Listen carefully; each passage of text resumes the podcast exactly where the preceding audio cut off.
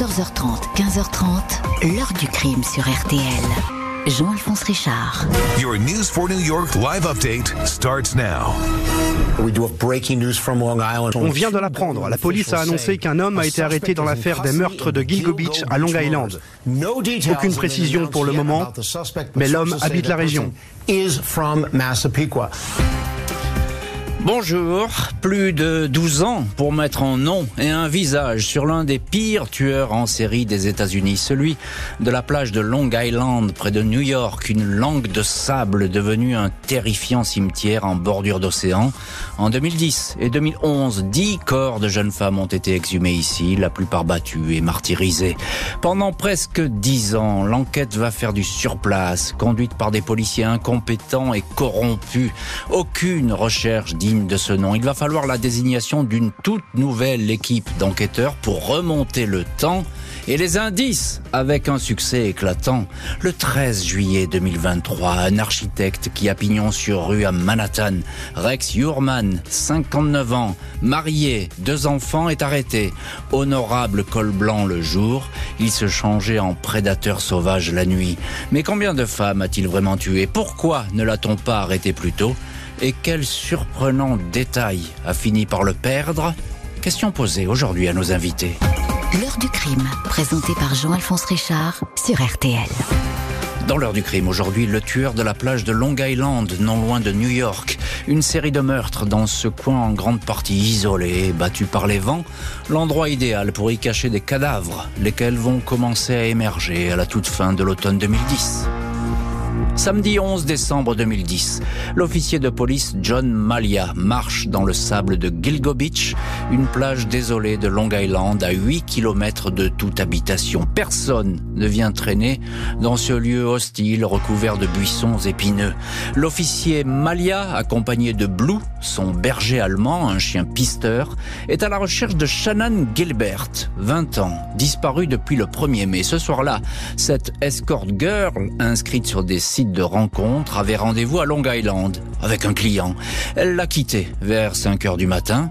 Plusieurs témoins l'ont ensuite vu marcher seul le long de la plage. Les recherches n'ont rien donné. Mais cette fois, Blue marque l'arrêt devant un amas de ronces.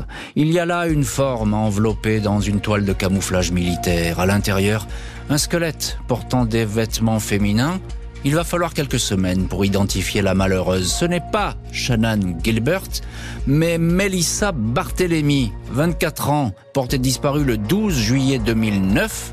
La jeune femme habitait le Bronx. Elle se prostituait sur des sites de rencontres. Lundi 13 décembre, deux jours après la macabre découverte, les ronces de Gilgo Beach délivrent trois autres cadavres de femmes, eux aussi enveloppés de toiles de camouflage, ligotés avec des ceintures ou du ruban adhésif, comme le ferait un chasseur avec des dépouilles d'animaux, dit un enquêteur. Amber Lynn Costello, 27 ans, accro à l'héroïne, prostituée occasionnelle, avait disparu depuis trois mois. Megan Waterman, 22 ans, résidant dans un hôtel de Long Island, avait rendez-vous avec un client au mois de juin. Maureen Brennard Barnes, 25 ans, modèle de charme, était recherchée depuis trois ans. Les victimes, blanches, petites, minces, ont toutes été étranglées. Les quatre corps ont été disposés à 150 mètres l'un de l'autre, les pieds orientés vers l'océan. On ne peut pas parler de coïncidence. C'est un même homme qui a tué ces femmes, assure un policier. Mais la plage n'a pas rendu tous ses secrets. Au fil des mois, sur trois kilomètres, six autres cadavres sont exhumés. Quatre femmes, dont Shannon Gilbert, elle serait morte noyée, et encore une enfant de moins de deux ans gisant auprès de sa mère, et puis un jeune homme, un asiatique travesti en femme, les ongles vernis, le crâne fracassé. Aucun lien n'est établi avec les quatre premières découvertes. La police du comté de Suffolk a bien du mal à remonter la piste du ou des tueurs de Gilgo Beach transformés en un lugubre cimetière où plus personne n'ose poser le pied. Des clients, des victimes sont entendus. Un ancien chirurgien est questionné sur la disparition de Shannon Gilbert, mais il n'est pas inquiété. Deux ans après ces découvertes, le FBI établit un premier bornage téléphonique, des informations transmises à la police locale, mais qui ne sont pas exploitées, tout comme les témoignages qui depuis le début restent dans les tiroirs Explication, la police du comté est gangrénée par la corruption et l'inertie. 2015, son chef est arrêté et emprisonné. Le dossier des cadavres de Gilgo Beach sera rouvert, mais déjà six ans ont été perdus. Et la police, la vraie si je puis dire, pas la police corrompue, va devoir mettre les bouchées doubles pour retrouver celui ou ceux qui sont derrière cette série de crimes. On va voir dans les chapitres suivants comment l'enquête va peu à peu se rapprocher de l'architecte Rex Jurman. À cette époque, on en est encore vraiment très loin au regard de ces investigations qui n'ont jamais vraiment commencé. Une enquête sabotée. Euh, il s'agissait pour la police de prostituées sans importance, il n'y avait donc pas besoin de dépenser beaucoup d'argent ou d'énergie euh, pour rechercher euh, le tueur ou les tueurs. Retour donc à 2010 avec les pas dans le sable de Gilgo Beach et on va marcher dans le sable de Gilgo Beach avec vous, Philippe Coste. Bonjour. Bonjour. Merci infiniment d'être aujourd'hui au téléphone de l'heure du crime. On vous connaît bien dans cette émission où vous intervenez régulièrement sur les histoires américaines. Euh, vous êtes correspondant aux États-Unis pour plusieurs médias. Et puis vous avez écrit récemment un très long article dans Libération après justement l'arrestation de Rex Jurman. C'est donc une affaire que vous connaissez bien et que vous avez suivie et qui continue à mhm. faire beaucoup de bruit à New York et dans les États-Unis. Alors, un mot déjà sur cette plage de Gilgo Beach euh, à Long Island. On est à la fois tout près de New York, à peu près une heure de train, mais on est au bout du monde. Oui, exactement. C'est un endroit plutôt désolé qui se trouve à proximité d'une des, pourtant d'une des plages publiques les plus les plus fréquentées euh, euh, de, New York, Jones Beach. Mais effectivement, c'est un endroit qui a peu d'intérêt, qui a été euh, ces, ces, énormes buissons de ronces. Mhm. qui sont placés le long de la plage ont surtout pour but de fixer les dunes et d'empêcher les gens d'approcher trop par cet endroit, de façon à utiliser les mm. voies d'accès, euh, je dirais, euh, euh autorisées. Mm. Et donc, euh, c'est une sorte de muraille qui existe depuis des années et qui est, oui, effectivement, c'est un endroit assez désolé la nuit. Il y a peu de raisons de passer par, ce, par, ce, par cette plage, puisqu'il en existe des bien plus grandes qui sont, qui sont à quelques kilomètres. Et, bien plus accueillantes, certainement. Mm-hmm. alors, Philippe Coste, les quatre premiers crimes, euh, meurtres, il y a toute cette mise en scène, cette espèce de, toile militaire qui a servi à emballer les corps. On peut dire qu'il y a une vraie méthodologie, il y a une espèce de, euh, de, rituel même qui s'est installé. Oui, pour le, euh, on trouve immédiatement effectivement l'orientation des corps, la similitude dans les liens, euh, des, euh, des, des, des, des, trois euh, des trois premières victimes trouvées trouvées ce, dans, dans, les ronces dans, ce, mm. dans ce bocage de ronces. L'orientation presque oui la la, la, la, distance presque presque rituelle d'une d'une de, de, de, de, quelques dizaines de mètres et autres prouve qu'il s'agit bien on sait immédiatement qu'il s'agit de la même personne. Ensuite je pose énormément de questions ces toiles de camouflage un chasseur Est-ce une personne de la région? Euh, quels sont les Est-ce que c'est une personne qui est habituée? Cette personne est-elle méthodique? Oh, Tout signe un, un, un, serial killer. Un, Bien sûr. dans, dans, le, dans le, lors de la découverte des premiers des premiers cadavres. Tout à fait. Effectivement, on mhm. pense à un seul homme, hein, même si les avis peuvent diverger. Mais il faut bien reconnaître que la police fait pas grand-chose. Bonjour Stéphane Berthomé. Bonjour. Merci infiniment. Vous êtes vous en direct euh, depuis les Amériques aussi, mais depuis le Canada. Vous êtes ancien policier. Vous produisez, vous êtes installé là-bas au Canada depuis plusieurs années. Vous connaissez bien cette affaire. Vous produisez des podcasts et euh, au Canada et notamment sur des affaires criminelles. Votre nouveau podcast s'appelle Redoutable et ça sera disponible le 14 septembre sur Radio Canada. Voilà, ça c'est pour si on veut vous écouter. Euh, Stéphane Berthomé, je le disais, la police locale, elle est saisie de l'enquête. La police qui a le secteur de, de Long mais elle ne fait rien parce que rien n'avance. On a l'impression que tous les témoignages vont euh, au tiroir, voire à la poubelle. Oui, c'est c'est un peu étrange d'ailleurs parce que euh, il y, a clairement quelque chose qui est en train de se passer sous leurs yeux, mais on est devant un phénomène qu'on a déjà rencontré et que vous avez déjà euh, signalé à plusieurs reprises, hein, d'une sorte d'inertie comme ça policière qui prend pas la mesure complète de, de, de, de la nature des faits, ce qui est quand même surprenant parce que on est là quand même dans un dans un dossier où, où il y a une mmh. évidence de de de d'action de, de, criminels euh, répétitifs. Donc euh, oui, il y a vraiment une inaction euh, très très marquée de, des corps policiers, certainement un, manque d'expertise aussi qui est souvent la, marque justement de ce type de comportement. Oui, puis on saura évidemment dans, dans, les années qui vont suivre que cette police elle est dirigée par quelqu'un de totalement corrompu, donc les choses vont ensuite s'accélérer. Stéphane Berthomé, donc dès 2012, c'est-à-dire peu après, peu de deux ans après la, la découverte des corps, les experts du FBI, eux, ils font de leur côté un premier quadrillage téléphonique. Il s'agit, de quoi? Il s'agit de voir qui a téléphoné pendant les enlèvements ou pendant la... alors que ces jeunes femmes disparaissaient? En fait, euh, lorsqu'un crime se déroule, il y a plusieurs moyens d'enquête. Euh, il y a euh, évidemment l'enquête sur le terrain, la partie de recherche sur le terrain, de, de, de fouille, etc. Et il y a la partie d'enquête judiciaire. Et cette partie d'enquête judiciaire, elle est beaucoup plus invisible et elle, elle comprend notamment la recherche de tout ce qui a pu se passer au niveau de la téléphonie. Et vous savez que chaque appareil téléphonique envoie et reçoit un signal au mmh. fur et à mesure de son déplacement entre des les bornes étant les endroits auxquels se raccroche euh, euh, votre appareil téléphonique pour passer un appel. Et donc euh, systématiquement, maintenant c'est devenu depuis des, décennies une mesure très courante de rechercher à quel endroit, quel type, quel téléphone ont borné, ce qu'on appelle borné, c'est-à-dire se sont identifiés. Ça permet d'identifier des gens qui se trouvaient dans ce secteur-là au moment de ces crimes. Et ça permet de faire un quadrillage. Et je vous retrouve, Philippe Coste, parce que lors de ce premier quadrillage du FBI, eh bien, on arrive à une localité qui est à Longa, sur Long Island, ça s'appelle Massapequa Park. Et on va s'apercevoir, et là on est tout début de l'enquête, hein. on est deux ans après la découverte des corps, on va s'apercevoir, mais dix ans plus tard, qu'effectivement c'était là où, où, habitait le suspect numéro un, et sans doute le tueur de Long Island. Oui, par un quadrillage simple, tout simplement en, vérifiant l'origine et la borne euh, utilisée pour cet appel, on, se rend compte que cette personne est une personne euh, locale. Or, strictement rien n'est fait à cette, euh, hmm. pour, pour, à cette, à cette période. D'une part, parce que les moyens techniques euh, sont encore assez réduits, notamment en ce qui concerne la puissance informatique nécessaire pour mouliner plusieurs, plusieurs, euh, plusieurs, je dirais, données euh, ou des milliers de données hmm. de, téléphoniques permettant de quadriller plusieurs téléphones.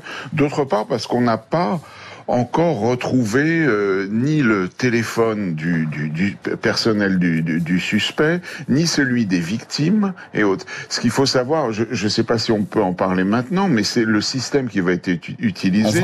C'est lorsqu'on aura retrouvé, je dirais, un nom, euh, de, le nom du suspect, de pouvoir filer son téléphone et de confirmer mmh. qu'il était bien en présence des téléphones des victimes, qu'il était bien en présence euh, de, de, de, de, de, téléphone jetable qu'il avait acheté, c'était surtout ça, et euh, de son propre téléphone. Donc c'est un croisement de différentes données qui permet progressivement de situer euh, l'action mmh. entre New York, entre, entre Long Island et New York. On va donc remonter cette piste, mais pour l'instant beaucoup de temps perdu, des indices oubliés des témoins qui ont disparu et qu'on va retrouver, mais que vont-ils raconter ces témoins?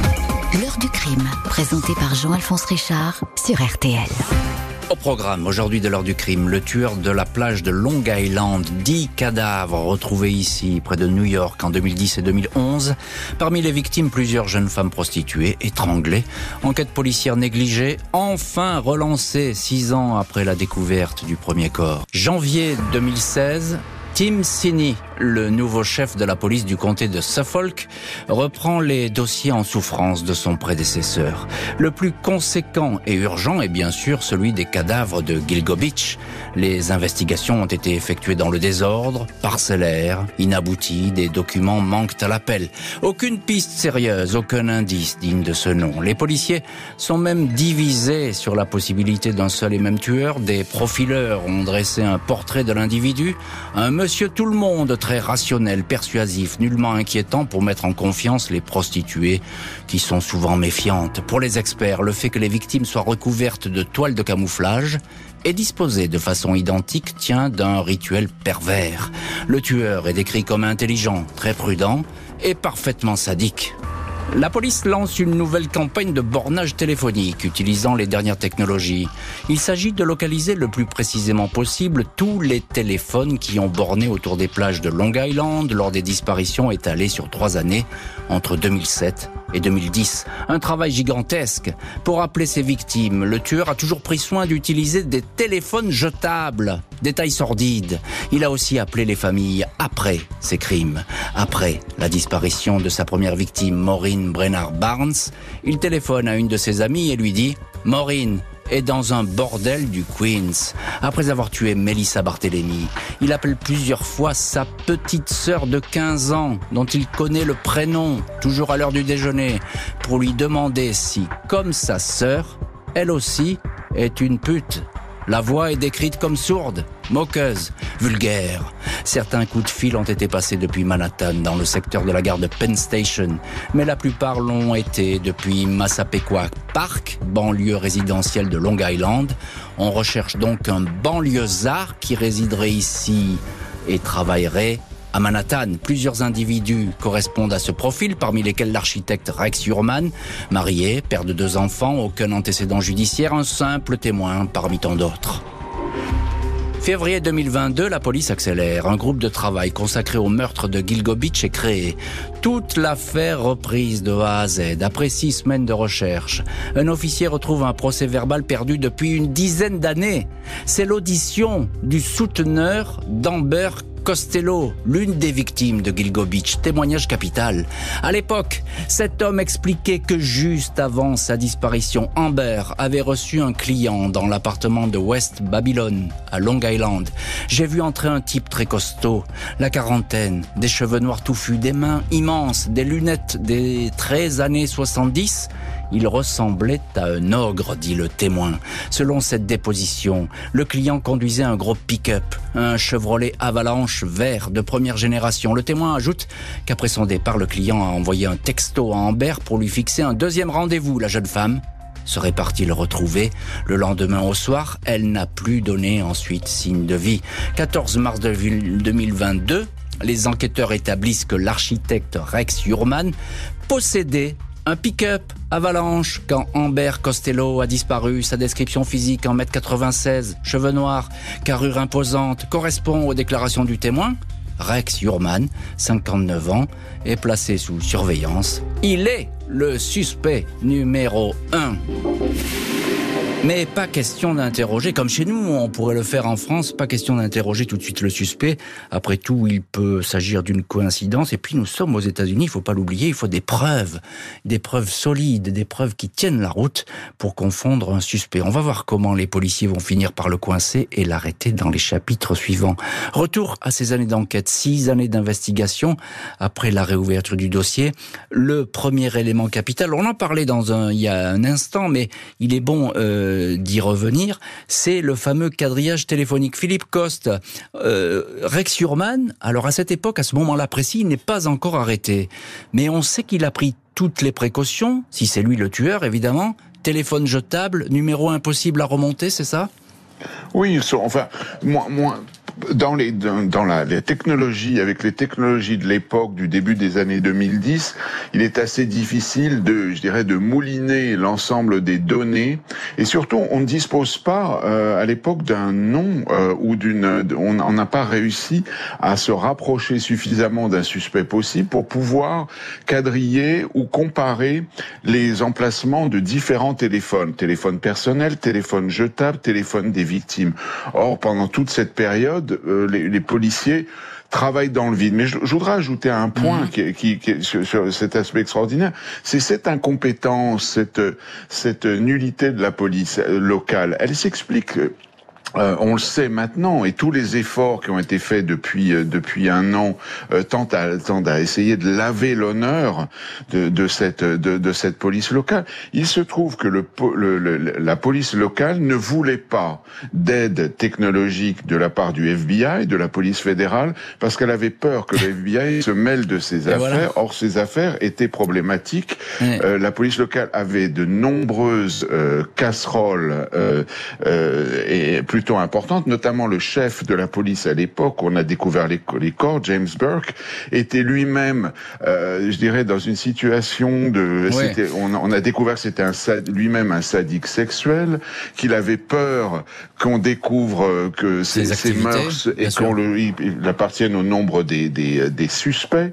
Euh, il était lui-même, il avait tabassé une personne qui avait trouvé des preuves euh, de sa, euh, justement, de ses mœurs bizarres voire inquiétante. Et euh, il était justement euh, dans le collimateur du FBI et il ne voulait pas que le FBI se rapproche de Long Island.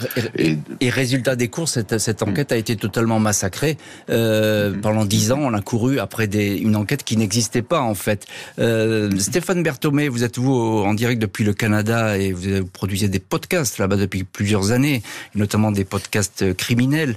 Alors les profileurs, avant même que Rex Urman soit un petit peu dans dans, le viseur des enquêteurs, on décrit un monsieur tout le monde. Alors souvent, les profileurs, disent ça, c'est un monsieur tout le monde. Ça ne veut pas dire grand-chose. Mais le fait est, c'est que ce Rex Surman, effectivement, eh ben, il n'a pas le profil, euh, j'ai envie de dire, lambda, idéal du tueur en série. Ben oui, et en même temps, le profil lambda et idéal, euh, c'est celui souvent d'un bon voisin. Hein, euh, vous le savez, vous parce que vous vous êtes euh, immergé dans cet univers-là, dans les témoignages qu'on reçoit dans ces, dans, dans les, pour les criminels en série, vous avez toujours les voisins ou très souvent qui disent, ben non, c'était quelqu'un d'extrêmement charmant, d'extrêmement gentil. Alors là, c'est un peu l'inverse, hein, parce que lui, justement, il n'est pas apprécié de son voisinage. Par contre, dans son travail, il est réputé pour être quelqu'un d'extrêmement méticuleux, d'extrêmement précis on sent qu'il y a une double personnalité derrière tout ça. Je veux pas faire de la psychologie, mais Mm. Ça ressemble euh, grandement à ça. Euh, moi, pour moi aussi, ce que ça m'évoque, c'est que cette enquête, non seulement elle a été absolument massacrée, comme disait votre autre invité, à juste titre du point de vue technologique, parce qu'il faut rappeler quand même que dans les années 2000, les technologies euh, d'enquête sur la téléphonie fonctionnaient extrêmement bien. Moi, je me mm. rappelle dans, certaines enquêtes en France, on utilisait déjà les, toutes les solutions pour croiser des numéros de téléphone, etc. Donc, c'est vraiment que la police n'a pas voulu accéder au moyens technologiques du FBI, mais d'autre part, il y a aussi l'enquête, la partie enquête de voisinage, l'enquête sur le terrain, qui a visiblement été extrêmement mal faite, parce que un comportement comme quelqu'un de violent qui se trouve dans la zone qu'on a identifiée avec les téléphones, normalement, ça devrait attirer l'attention. Et, et, ça devrait faire tilt. Alors justement, on revient un peu là-dessus sur ce, personnage, Philippe Coste. Euh, cet qui, qui, est cet architecte euh, il est, il est, il est effectivement caractériel. Il a, il, il a une violence comme ça en lui. Ça, tout le monde le dit. Mais à part ça, euh, on ne le connaît pas. La justice ne le connaît pas. Oui, la, justice ne le connaît pas. Alors le personnage lui-même ne passe vraiment pas inaperçu. C'est l'un des l'un des aspects. D'une part, euh, bon, son son véhicule est un véhicule peu courant à l'époque. C'est une personne odieuse, détestée par ses voisins, euh, avec lesquels il, il, cherche à maintenir en permanence des, des distances. il est, il prend des risques d'une d'une certaine manière puisque il revient après euh, s'être enfui la première fois avec son rendez-vous avec euh, la prostituée euh, mademoiselle Costello, euh, il, revient le lendemain avec le même véhicule apparemment alors qu'il a été vu par le souteneur de la victime. il prend il prend des risques. C'est là que franchement on revient à cette à cette affaire dans dans l'affaire. À partir on, on a découvert Rex Feuerman part d'une enquête euh, à l'ancienne, d'une certaine manière, ben puisque à partir du moment où on décide de trouver, de regarder un peu dans les dossiers euh, dix ans après et de voir qu'il y avait le témoignage d'un souteneur qui a vu une personne et qui surtout a vu un véhicule euh, plutôt atypique à l'époque et qu'on regarde dans les fichiers de, des véhicules aux, États-Unis et qu'on découvre qu'un certain Rex Hoyerman, travaillant à New York et vivant à Massapequa, à, à partir de ce moment-là, on a un nom, on a un suspect possible et tout le travail ensuite par cette technologie, on va en on va parler de l'ADN aussi, permet de le confondre, de, préciser, de confirmer les soupçons. Et, juste un point, Philippe Coste, mhm. Massapequa Park, cette fameuse localité là, c'est un petit endroit sur euh, Long Island, c'est ça? C'est pas loin du lieu où ont été découverts les corps finalement? Oui, c'est à une vingtaine de, kilomètres, ce qui représente pas grand-chose à, Long Island. C'est plutôt accessible par, le, par les routes, plutôt à l'intérieur à l'intérieur des terres. Et, euh, c'est une, oui, ça fait partie de ces banlieues euh, de Long Island qui au départ étaient des, des, des, petits villages isolés, voire des hameaux, et qui se sont étendus à la suite et qui sont devenus un petit peu les, les mm. réceptacles du rêve américain, ces zones pavillonnaires, pour beaucoup assez anciennes, hein, qui datent des années 70 mm. et autres, qui se multiplient. Mm. Oui, c'est un, ce sont des lieux à la fois isolés de la ville, euh, je dirais un peu le paradis terrestre en été, il faut le dire, mais euh, aussi des lieux assez euh, assez reculés où on vit chez soi, on a des relations, je dirais, cordiales de voisinage, mais il s'agit ah. de d'un monde de, de, de, résidentiel de, de banlieue de classe moyenne. Un paradis terrestre qui est devenu l'enfer sous la plage. Le suspect est sous surveillance, mais le plus dur reste à faire, trouver la preuve ultime. L'heure du crime, présenté par Jean-Alphonse Richard sur RTL. La presse a déjà condamné mon client, sans la moindre preuve. Vous n'avez même pas envisagé la possibilité qu'il soit innocent. Moi, je n'ai vu aucun indice de sa culpabilité dans cette affaire. Retour aujourd'hui dans l'heure du crime sur le tueur de Long Island près de New York. Dix corps retrouvés sur une plage en 2010 et 2011. Pour la plupart des jeunes femmes étranglées, 12 ans plus tard, un suspect émerge, un architecte new-yorkais inconnu de la justice. Les policiers enquêtent discrètement sur l'architecte Rex Urman. Ses téléphones écoutés, son ordinateur espionné. L'homme fréquente toujours assidûment les sites de rencontres. Il dispose d'une dizaine d'adresses mail sous des noms d'emprunt. Il utilise des téléphones jetables pour appeler des salons de massage ainsi que des escort girls. Il fait des recherches pour consulter des photos pédopornographiques. Il lit également tout ce que les journaux peuvent écrire sur les meurtres de Gilgo Beach. Détail quand les crimes ont été perpétrés. L'épouse et les enfants du suspect étaient toujours absents du domicile, partis en voyage en Islande, dans le Maryland ou dans le New Jersey. Rex Urman est décrit comme un homme solitaire qui dirige en solo son étude d'architecte au 11e étage d'un vieil immeuble de New York sur la 5e avenue. Il n'a jamais eu affaire avec la police, même s'il a parfois insulté, menacé certains de ses voisins de Massapequa Park, cette localité où il a toujours vécu après avoir hérité de la maison de son père. Rex Urman pourrait être le tueur de Long Island, mais les policiers n'en ont pas la preuve. Dans le dossier, ils détiennent cinq cheveux retrouvés sur des rubans adhésifs ayant servi à ligoter les victimes. Longtemps, leur ADN a été impossible à exploiter, mais la technique a évolué. Il faut les comparer à l'empreinte génétique de Rex Urman sans qu'ils le sachent. Un officier récupère des bouteilles en plastique dans la poubelle de la famille Urman à Massapequa Park. Surprise, trois cheveux correspondent à l'ADN de l'épouse de l'architecte, Asa Ellerup, c'est son nom, était pourtant toujours absente lors des crimes. On pense à un ADN de contact. Quelques jours plus tard, un policier ramasse une boîte de pizza jetée dans une poubelle par l'architecte en personne près de son bureau. Elle contient des miettes, quelques croûtes de pâte. Cette fois, un cheveu match avec l'ADN du suspect. On a fait les poubelles et on a fini par trouver, dira un policier. Et évidemment, cette découverte va mener à l'arrestation du suspect. On va voir ce qu'il va dire, ce suspect, lorsqu'on va lui passer euh, les menottes. Philippe Coste, vous êtes à, à, New York et cette société américaine, vous la connaissez parfaitement et notamment le fonctionnement de la justice. Vous vivez là-bas dans ce pays depuis plusieurs années. Il faut la preuve et aux États-Unis, bah, tout est permis, j'ai envie de dire. On va faire les poubelles et finalement on va trouver un ADN qui match. Oui, euh, trouver l'ADN, c'est la, c'est la grande révolution dans la traque des, des, des serial killers. Ils l'ont fait déjà plusieurs fois. D'ailleurs, le Golden State euh, euh, Killer dans, en, Californie mmh, a aussi, il a aussi fallu faire ses poubelles pour obtenir un échantillon d'ADN et se rapprocher, corroborer, je dirais, les soupçons qu'on qu'on pouvait qu'on pouvait avoir. On utilise aussi les bases de données, je dirais, populaires qui permettent aux gens de, de, de, de retrouver leur, oui, leur, la, généalogie. Mm. Leur généalogie.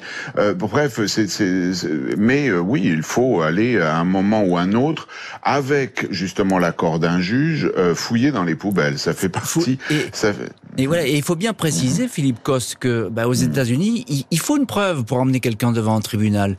Euh, sinon, bah, même si on a des doutes et, et certaines intuitions qui peuvent apparaître, ça ne suffit mm. pas. Oui, c'est l'idée de la cause probable. On ne peut pas euh, détenir une personne euh, si on n'a pas euh, hmm. une, une, une, cause probable, un, faisceau d'indices permettant à un juge de déterminer que oui, l'enquête peut se poursuivre et qu'une arrestation, enfin une interpellation, une garde à vue peut, peut, peut avoir lieu. Hmm. Dans ce cas précis, à partir du moment où on découvre que Rex Heuermann a ce véhicule à l'époque, on peut immédiatement euh, faire des, des, des, je dirais des, des, corrélations entre son propre téléphone, le téléphone des victimes qu'il gardait parfois pour mieux harceler sadiquement les familles, euh, en, en, utilisant le, le en, en, rappelant sur, sa, sur certains numéros, euh, les téléphones, la coïncidence aussi des téléphones jetables qu'il utilisait et qui sont et dont l'emplacement est comparé avec ces deux autres types de d'appareils de, de, de, de, de téléphones, on arrive à ce hmm. Faisceau d'indices. Pour avoir ajouté à cela, ensuite, euh, la panacée dans, policière dans ce cas-là, c'est l'ADN. Et euh, tous les moyens sont possibles pour aller le chercher à condition qu'un juge soit d'accord. Voilà, et là, le juge était d'accord et ça a très très bien fonctionné. Stéphane Berthomé, vous, vous connaissez aussi très bien cette affaire. Vous, vous produisez de nombreux podcasts, euh, souvent sur des thèmes criminels. Alors, il y a quelque chose de surprenant, c'est que ce Rex Surman, euh, il est écouté. On le met, on étudie son ordinateur. Il ne le sait pas évidemment, et tout ça est fait à son insu. Mais il continue euh, son manège. Il a toujours ses obsessions sexuelles, ses téléphones jetables euh, sur Internet. voilà, c'est des, des call girls en permanence, etc. Il, il se doute de rien. Non, mais il, se doute de rien parce que le système est fait de, de, de, façon à ce que effectivement les suspects ne se doutent pas et c'est heureux de, du fait qu'ils soient sous surveillance. Moi, ce qui m'étonne quand même, mais je, je, le comprends d'une certaine façon, c'est que on est voulu euh, euh, verrouiller à ce point à partir du moment où on a des informations qui le relient euh, directement à certains des crimes. On, je pense qu'on aurait pu très certainement aller un petit peu plus vite, mais j'ai l'impression qu'on a voulu comme on savait que cette enquête avait été tellement mal ben faite au, dans, dans, au début, on a absolument voulu verrouiller tous les éléments possibles pour s'assurer qu'il échapperait pas aux mailles du filet. Alors c'est bien compréhensible parce que vous le rappeliez, le système américain, il est fait d'une façon très différente du système français ou européen. Et euh, il faut vraiment, au moment où on arrive au procès, que ce soit hors de tout doute, que la condamnation soit hors de tout doute. On n'est pas dans l'intime conviction des jurés comme on est en cour d'assises en France. Et ça, ça fait une grosse différence, d'une part. D'autre part, les procureurs sont très frileux parce qu'ils engagent d'une certaine façon leur euh, responsabilité ou leur carrière dans les poursuites. Bien sûr, Exactement. Et vous savez qu'un bon procureur euh, finit toujours plus ou moins par se rapprocher de la politique. Et donc, ces résultats en termes de de, de, de procureurs sont très souvent euh, importants dans sa carrière. Donc tout ça, ça joue beaucoup et ça, fait. il fallait. C'est ça, ça a beaucoup joué. Et ça a beaucoup joué. Et il fallait surtout pas le rater. L'architecte va être euh, arrêté, mais malgré les preuves, il ne va pas trembler. L'heure du crime, présenté par Jean-Alphonse Richard sur RTL.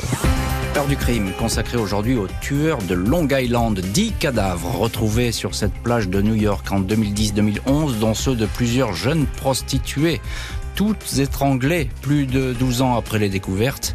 Un suspect, un architecte de 59 ans, est interpellé. 13 juillet 2023, 20h30, Rex Surman est observé par des policiers en train de sortir du numéro 385 de la 5e avenue à Manhattan, l'immeuble qui habite son cabinet d'architecte. Il porte en bandoulière un gros sac noir et se dirige d'un pas pressé vers la gare de Penn Station. Il rentre chez lui, une heure de train de banlieue, mais il n'a pas le temps d'entrer dans la gare. Quatre policiers en civil lui barrent le chemin, trois autres le menottent dans le dos. Yurman ne se débat pas, mais il proteste. Je ne comprends pas ce que vous me racontez. Je crois que vous faites erreur sur la personne, dit-il. L'architecte continue à nier, mais il est inculpé pour trois meurtres d'escort girls, ceux d'Amberlyn Costello, Melissa Barthelemy, Megan Waterman. Aucun autre crime ne lui est reproché, bien qu'il soit déclaré suspect pour un quatrième meurtre, celui de Maureen Brennard Barnes, devant le juge. Rex Surman plaide non coupable. Il annonce qu'il va garder le silence. Les policiers perquisitionnent aussitôt la maison de Massapequa Park. Dans la cave, les enquêteurs tombent sur pas moins de 279 armes. Fusils, pistolets, revolvers, couteaux. Dans l'arrière-cour, les enquêteurs exhument de nombreux objets volontairement enterrés et cachés. Autant de pièces en cours d'expertise. S'agirait-il de trophées volés aux victimes? Pour le procureur et les enquêteurs, le portrait de Rex Surman se résume en une phrase. Un tueur en série sadique qui aime la pornographie la plus perverse et qui cachait dans sa cave un arsenal destiné à tuer. Et on retrouve dans cette heure du crime l'un de nos invités, c'est Philippe Coste. Il est en direct dans l'heure du crime depuis euh, New York. Euh, euh, Philippe, les preuves sont accablante pour Jurman, mais il plaide non coupable. Pour l'instant, il joue le, vraiment, euh, ça va être compliqué pour lui, mais il a décidé qu'il plaidait non coupable, quitte à être très très lourdement condamné si à la fin de son procès. Oui, il soupèse ses options. Il, euh, il, il, étudie les possibilités. C'est un, c'est un calculateur d'une certaine manière. Mais justement, je voudrais rebondir sur le fait sur le la, cette, ces filatures qui durent pendant euh, plus de plus d'un an et autres. Que cherchent les enquêteurs? Ils cherchent à savoir s'il y a eu d'autres victimes. Ils veulent avoir mmh. une image totale de ce criminel. Euh, ils voient euh, trois, quatre euh, victimes dans cette région. Ils pensent qu'il y a possibilité que ce tueur ait euh, tué bien après et, travaillé justement à ces, crimes pervers depuis euh, peut-être plus plus de plus bien plus qu'une qu'une décennie. Donc leur obsession est maintenant d'avoir un cas complet et surtout d'obtenir la vérité sur ces agissements précédents. Et pourquoi se décide-t-il? Euh, le 13 juillet, c'est qu'il commence à prendre peur parce qu'il voit qu'il reprend ses habitudes. Il voit couramment des prostituées. Mhm. Euh, dans la région de New York. Il continue ce qu'il a fait jusqu'à présent. Bon, pour l'instant, il ne tue pas, mais la grande crainte des policiers, c'est de le perdre lors d'une de ses filatures et d'apprendre ensuite qu'il a tué quelqu'un, euh, je dirais, sous leur surveillance, d'une mhm. certaine manière. Donc, euh, il, il, il, presse le pas et il, euh, il, il procède à, à l'arrestation. J'ajoute un autre point lors de l'arrestation, c'est qu'ils sont assez aimables avec lui dans, dans la rue. C'est vrai qu'ils le, le saisissent, mais il n'y a pas de brutalité. On ne le jette pas au sol. On le, on le, on l'emmène immédiatement dans une voiture qui arrive euh, sur la 5e avenue juste à côté. Pendant plusieurs minutes, on cherche à l'amadouer et à le faire parler avant qu'il ne euh, sur ces possibles crimes. Y a-t-il d'autres victimes? On essaye d'obtenir un contact avec lui et à ce moment-là, avec un, un regard froid et calculateur, elle leur dit non, euh, je souhaite avoir un avocat ah oui. entrer en contact avec un avocat. Juste à ce moment-là, les policiers ne peuvent plus rien faire et doivent le mettre en garde à vue directement et euh, attendre justement, enquêter par eux-mêmes pour savoir s'il a commis d'autres crimes. c'est ça, ils ont essayé, pas de le piéger, mais enfin ça fait partie du jeu. Euh, il a fermé tout de suite la porte. On voit beaucoup ça dans les séries américaines. D'ailleurs, à la mm-hmm. télévision, c'est assez bien, c'est assez mm-hmm. véridique. Euh, mais effectivement, on n'obtient plus rien de lui. Stéphane Berthomé, alors on est aux États-Unis, hein, on est était avec Philippe Coste à l'instant, mais on est aux États-Unis. Effectivement, on découvre un arsenal dans sa cave. Il y a des, dizaines et des dizaines de, couteaux, de, de, fusils, de revolvers, de pistolets. Euh, on se demande ce qu'il faisait de tout ça, euh, Rex Urman. Ben, vous savez, d'un certain côté, il a le profil euh, un peu archétypal de, de, de certains Américains passionnés d'armes à feu qui les collectionnent comme euh, vous et moi aurions pu collectionner des timbres. Mm. Euh, et, mais en même temps, il y a beaucoup de choses dans, dans, son profil qui sont extrêmement inquiétants et les policiers le savent assez rapidement à partir du moment où ils l'identifient. Moi, je suis quand même surpris par la durée de cette pseudo-surveillance parce que je suis à peu près convaincu pour avoir, comme vous le savez, été officier de police et avoir fait. des surveillances pendant plusieurs années, qu'il est quasiment impossible de surveiller quelqu'un H24, ce qu'on appelle H24, 24 heures sur 24. Donc ils ont pris un risque qui, à mon avis, est quand même assez démesuré compte tenu de la situation. Et d'autre part, ils devaient s'attendre à trouver des preuves ou des éléments, ce qui a été le cas quand on a fouillé sa maison, des armes enterrées dans, dans son dans son jardin, une pièce. Vous savez que la pièce du sous-sol était inaccessible, elle était fermée. Elle était murée, c'est ça bah, Elle était fermée à clé. Une collègue de Hurman qui a travaillé avec lui, euh, une architecte, disait que euh, quand ils étaient chez lui, elle avait interdiction de, de, elle pouvait pas entrer dans cette pièce. Il lui disait oh il y a des choses que que qui des armes, des choses qui sont pas faites pour tout le monde. Je ferme ça à clé. Donc euh, bon, il y avait quand même non seulement des témoignages, mais en plus des éléments matériels. La, la technologie, à mon avis, était largement avancée pour trouver des éléments techniques au niveau de la téléphonie. Donc je pense qu'il y avait quand même beaucoup, beaucoup de moyens de l'envoyer mmh, mmh. devant une cour et de le faire condamner. Le juge a refusé au suspect une libération sous caution. L'architecte restera incarcéré jusqu'à son procès. L'heure du crime, présenté par Jean-Alphonse Richard sur RTL. Dans l'heure du crime aujourd'hui, le tueur en série de Long Island, près de New York, enfin démasqué. Le 13 juillet 2023, après plus de 12 ans d'enquête, l'architecte Rex Urman, 59 ans, a été arrêté, inculpé pour trois meurtres, suspect dans un quatrième. Michael G. Brown, avocat de Rex Urman, va devoir se plonger dans 2500 pages de documents, de photos et visionner des centaines d'heures de vidéos pour préparer la défense de son client. L'épouse du suspect, Asa Ellerup, a demandé le divorce tout de suite après l'inculpation. Ce jour-là, je me suis réveillée en pleine nuit à cause de l'angoisse, indique-t-elle au journal New York Post. Elle dit pleurer chaque nuit, tout comme les deux enfants du couple, Victoria, 26 ans, et Christopher, 33 ans. Les policiers font savoir que l'enquête est loin d'être terminée. Ils n'excluent pas que Rex Urman ait pu commettre bien d'autres meurtres. Rex Urman est un prédateur. Il a détruit des familles. Sans la police, il serait encore libre aujourd'hui. L'enquête n'est pas terminée. J'encourage toutes les personnes qui ont des informations à nous contacter. Et c'est effectivement la grande question que pose ce représentant de la police. Rex Urman a-t-il continué euh, à tuer euh, Votre avis là-dessus, Philippe Coste? Parce qu'il s'est passé quand même, euh, il faut bien le dire, 12 ans entre la découverte du premier corps et puis effectivement l'arrestation de Urman. 12 ans, c'est une période énorme. On peut faire plein de choses en 12 ans. Il n'apparaissait pas dans les radars de la police. Est-ce qu'il a pu tuer?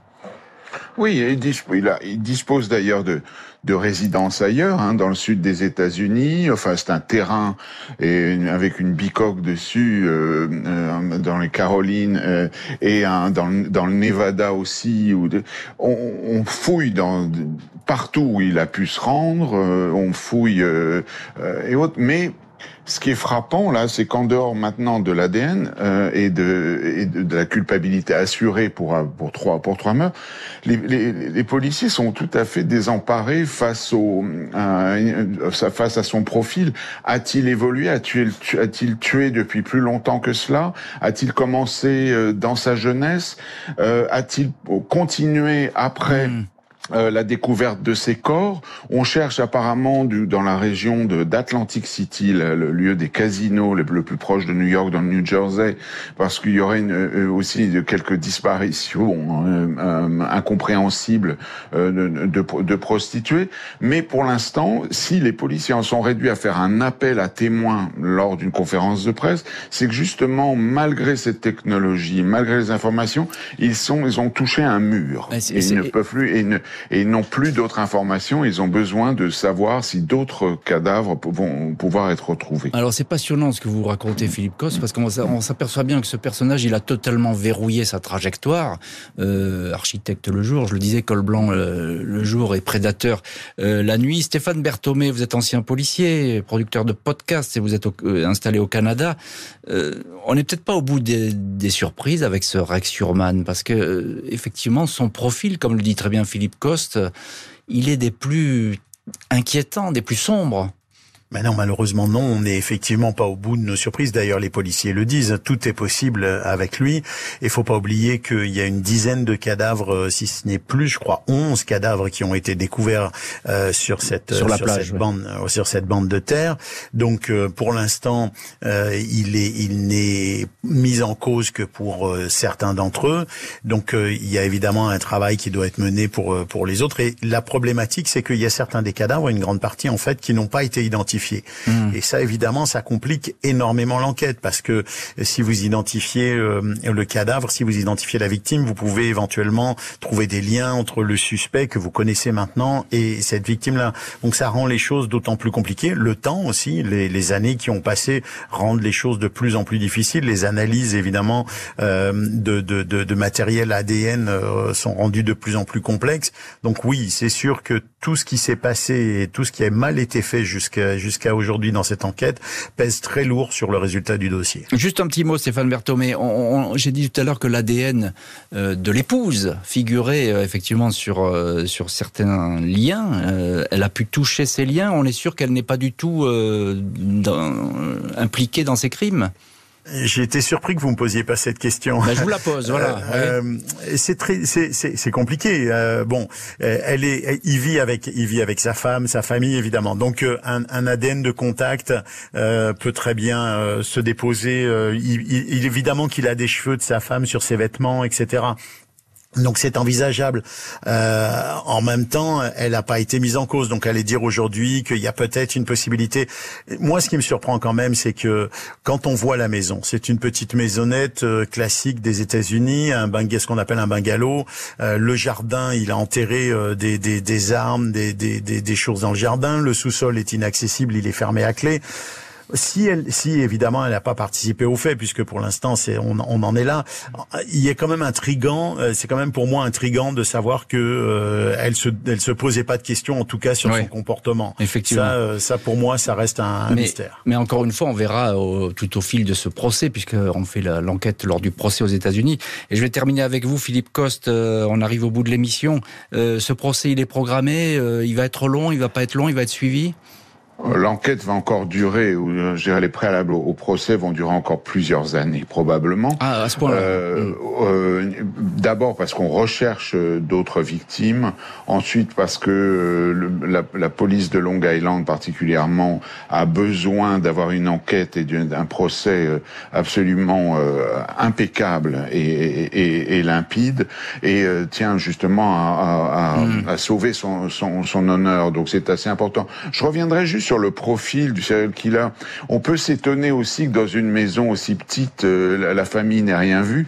Mais c'est tout le propre des, justement des serial killers, c'est ce contrôle, cette capacité à contrôler leur environnement, à, euh, je dirais, dire à leur famille d'une certaine manière, sans un, euh, tacitement, que certaines zones sont exclues, à maintenir une forme de routine qui peut avoir l'air complètement euh, délirante, mais qui justement est une, forme de, dictature quotidienne. Et, ce sont des personnalités très fortes. Et ça, Jurman a, bien réussi, effectivement. Merci beaucoup Philippe Coste, Stéphane Berthomé d'avoir été les invités de l'heure du crime. Merci à l'équipe de l'émission. Rédaction en chef, Justine Vignot, préparation Marie Bossard, Jonathan Griveau à la réalisation. Jean-Alphonse Richard sur RTL. L'heure du crime.